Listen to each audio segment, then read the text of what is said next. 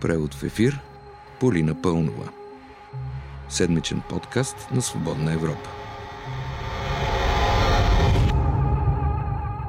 Скъпи приятели, ето и България пое по пътя на европейските държави и стоя на този път горе-долу 24 часа. За това обаче само след секунди. Иначе знаете, петък е, слушате превод в ефир, аз съм Полина Пълнова. Както сигурно също знаете, страната ни въведе така нареченият зелен сертификат. А го въведе, защото стотици хора измират всеки ден от нас от коронавирус. България е в челото на класацията по смъртност, в дъното на класациите по вакцинация. Всичко това се случва докато на Запад животът се връща в норма, защото хората са вакцинирани. Е, може би тамошните министерства на здравеопазването са правили кампания за вакцинация, когато е било времето. А тук пък столичната община остави в центъра на София да виси огромен транспарант, който обявяваше война на ваксините и също така обявяваше COVID за измислица. В крайна сметка, след едномесечно разсейване, общината го премахна. След дълго разсейване пък Здравното министерство въведе зелените сертификати. Това доведе до протести. До един брой набит министър от протестиращи и в крайна сметка до промяна на зеления сертификат. И така, ако в цяла Европа зелените сертификати са един вид, у нас са такива, дето не са европейски. С тях можете да идете до Пловдив, но не и до Париж. Както знаете, освен след вакцина, документът се издава и след преболедуване. Но въжи 6 месеца по света. Е, у нас няма да е така. Да чуем здравния министр Стойчо Кацаров. Сертификата за преболедуване ще се, ще се счита за валиден до една година след преболедуването в рамките на нашата страна. Този срок не може да въжи и да се използва за пътуването в Европейския съюз, където въжат европейските правила. Така че, всъщност, европейският сертификат въжеше денонощи у нас. Ще кажете вие, че не ви се ходи в Париж, а вие забавно в България. И няма да сбъркате за забавното имам предвид. А ето и иллюстрация. Владимир Живков е бил кандидат-депутат от две партии – националисти и русофили. Казвам бил, защото ЦИК го заличи, тъй като е невъзможно човек да бъде в две листи едновременно. Човекът иначе е охранител, докато чака пенсионната си възраст. Освен това, има и политическо обяснение защо е кандидат-депутат от две места. Просто политиката е женски род. И явно съм добър кандидат за жених и затова някои хора са ме избрали. Това беше Владимир Живков пред BTV, който явно е за многоженството, щом аргументът му да бъде в две партии е това, че политиката е в женски род. А като казахме женски род, значи България вече два парламента не може да си избере правителство. Страната е потънала в здравна криза, цените на стоките растат, обаче БСП си има принципи, скъпи приятели. И освен това има въпроси към евентуалните си партньори в следващото Народно събрание. Мислите, че става дума нещо за политика или за темите, които очертахме по-горе? Не, защото това би било доста прозаично. Георги Свиленски пред нова телевизия с условията за коалиция, които поставя БСП. Ако господин Атанасов, госпожа Ева Митева, партия Продължаваме промяната, са съгласни, че Истанбулската конвенция не трябва да бъде ратифицирана. Ако те са съгласни, че а, джендър идеологията не трябва да бъде вкарвана. Ето важните неща. Може би за следващите избори ще поканят в листите си Владимир Живков, защото той знае, че... Просто политиката е женски род. А тая работа с рода е първи приоритет на левицата. Само не знам защо господин Свиленски пита за съгласие дали да бъде ратифицирана Истанбулската конвенция, при положение, че тя и не може да бъде ратифицирана, тъй като Конституционният съд я отхвърли. Така, анализаторите говорят, че след следващите избори ще има най-малко четворна коалиция между Продължаваме промяната, Демократична България, има такъв народ и БСП. Затова и журналистите питат представители на тези партии точно по темата за въпросната четворна коалиция. И ако левицата се занимава с джендери, има такъв народ, вече умува кой да е премиер. Ива Митева пред нова телевизия. Да, аз бих казала, че Стефан Янев е наистина един много така диалогичен човек, много умерен. А достатъчно подходяща е в тази сложна ситуация, четири партийна, ако говорим тази хипотеза коалиция, а, това има достатъчно приемливо ли е? Ами, мисля, мисля, че е достатъчно балансиран. Или както би казал партийният лидер на Митева Слави Трифонов. Като какъв ги предлагаш? Некой иска ли от тебе да предлагаш нещо? А ти като какъв се водиш за предлагач? Така да е, но поне вече имам ориентир около каква фигура се ориентират а, предлагачите.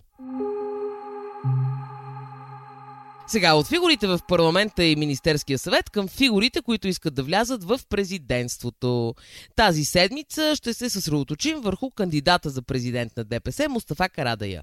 И по-точно върху обясненията на господин Йордан Цонев, защо движението за първи път издига собствен кандидат за Дундуков 2. А, България може да има кандидат за президент етнически турчин, България не живее в 17, 18 или 15 век, живее в 21 век. Това беше Йордан Цонев пред BTV. Само дето не виждам да се твърди, че България не може да има кандидат етнически турчин.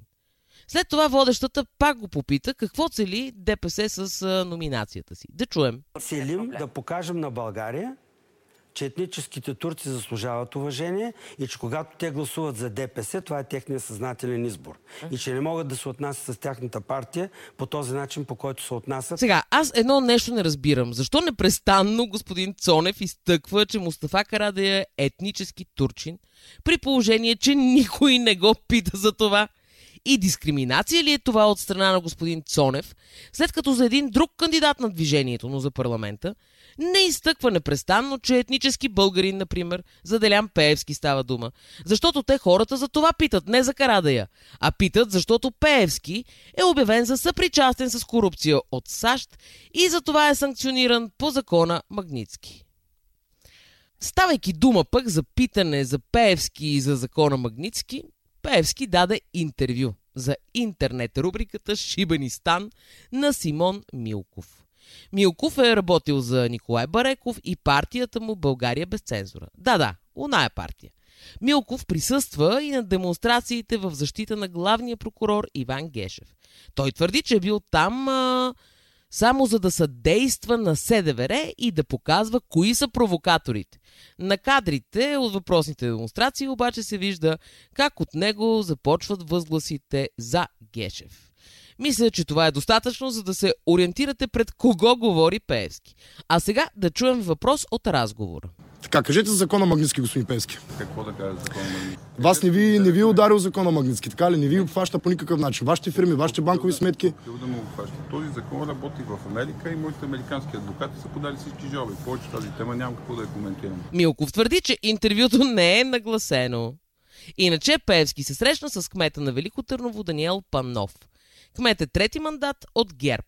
Какво са обсъждали, не е ясно.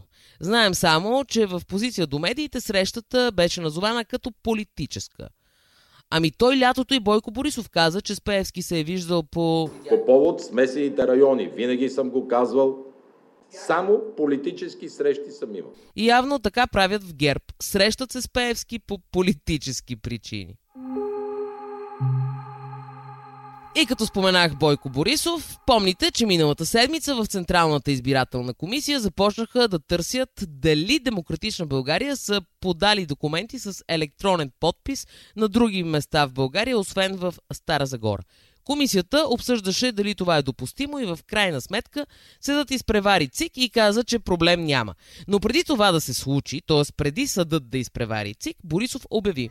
Христо Иванов и Атанасов да знаят, че утре когато взимат решенията, 4 гласа ще имат от ГЕРБ в тази Централна избирателна комисия да могат да се яват на избори. Това повдига онестар разговор дали членовете на всякакви експертни органи в страната могат да бъдат подвластни на партийни телефонни обаждания. И ако господин Борисов така орежда гласовете в изборната администрация, да не би така с едно телефонно обаждане – да урежда и гласуванията на избраните от ГЕРБ в Висшия съдебен съвет, например. И накрая завършваме с Продължаваме промяната. Кандидатът им за депутат и водач на листа в Русе, Николай Събев, обясни пред BTV как ще подхождат към партньорите си в следващия парламент. Това, което обаче от сега можем да го обявим, когато говорим за, за партньорства, които да осигурят България да стане световен финансов и търговски център. Ние не искаме да правим пазарлъци, защото то, това не е нашия подход. Тоест, нашия принцип в нашата програма е изключително ясен. Той е, ние не правим сделки. Е да не стане като има такъв народ, дето казаха, че не водят преговори по състава на правителството им. В предишното народно събрание имаха едва 65 гласа. Нищо де. Важното е, че политиката е в женски род. Както казва, онзи не успял кандидат-депутат, издигнат от две партии. В този смисъл, това роди изминалата политическа седмица. Такъв беше преводът в ефир. Аз бях и още съм Полина Пълнова, а с вас ще се чуем и дния петък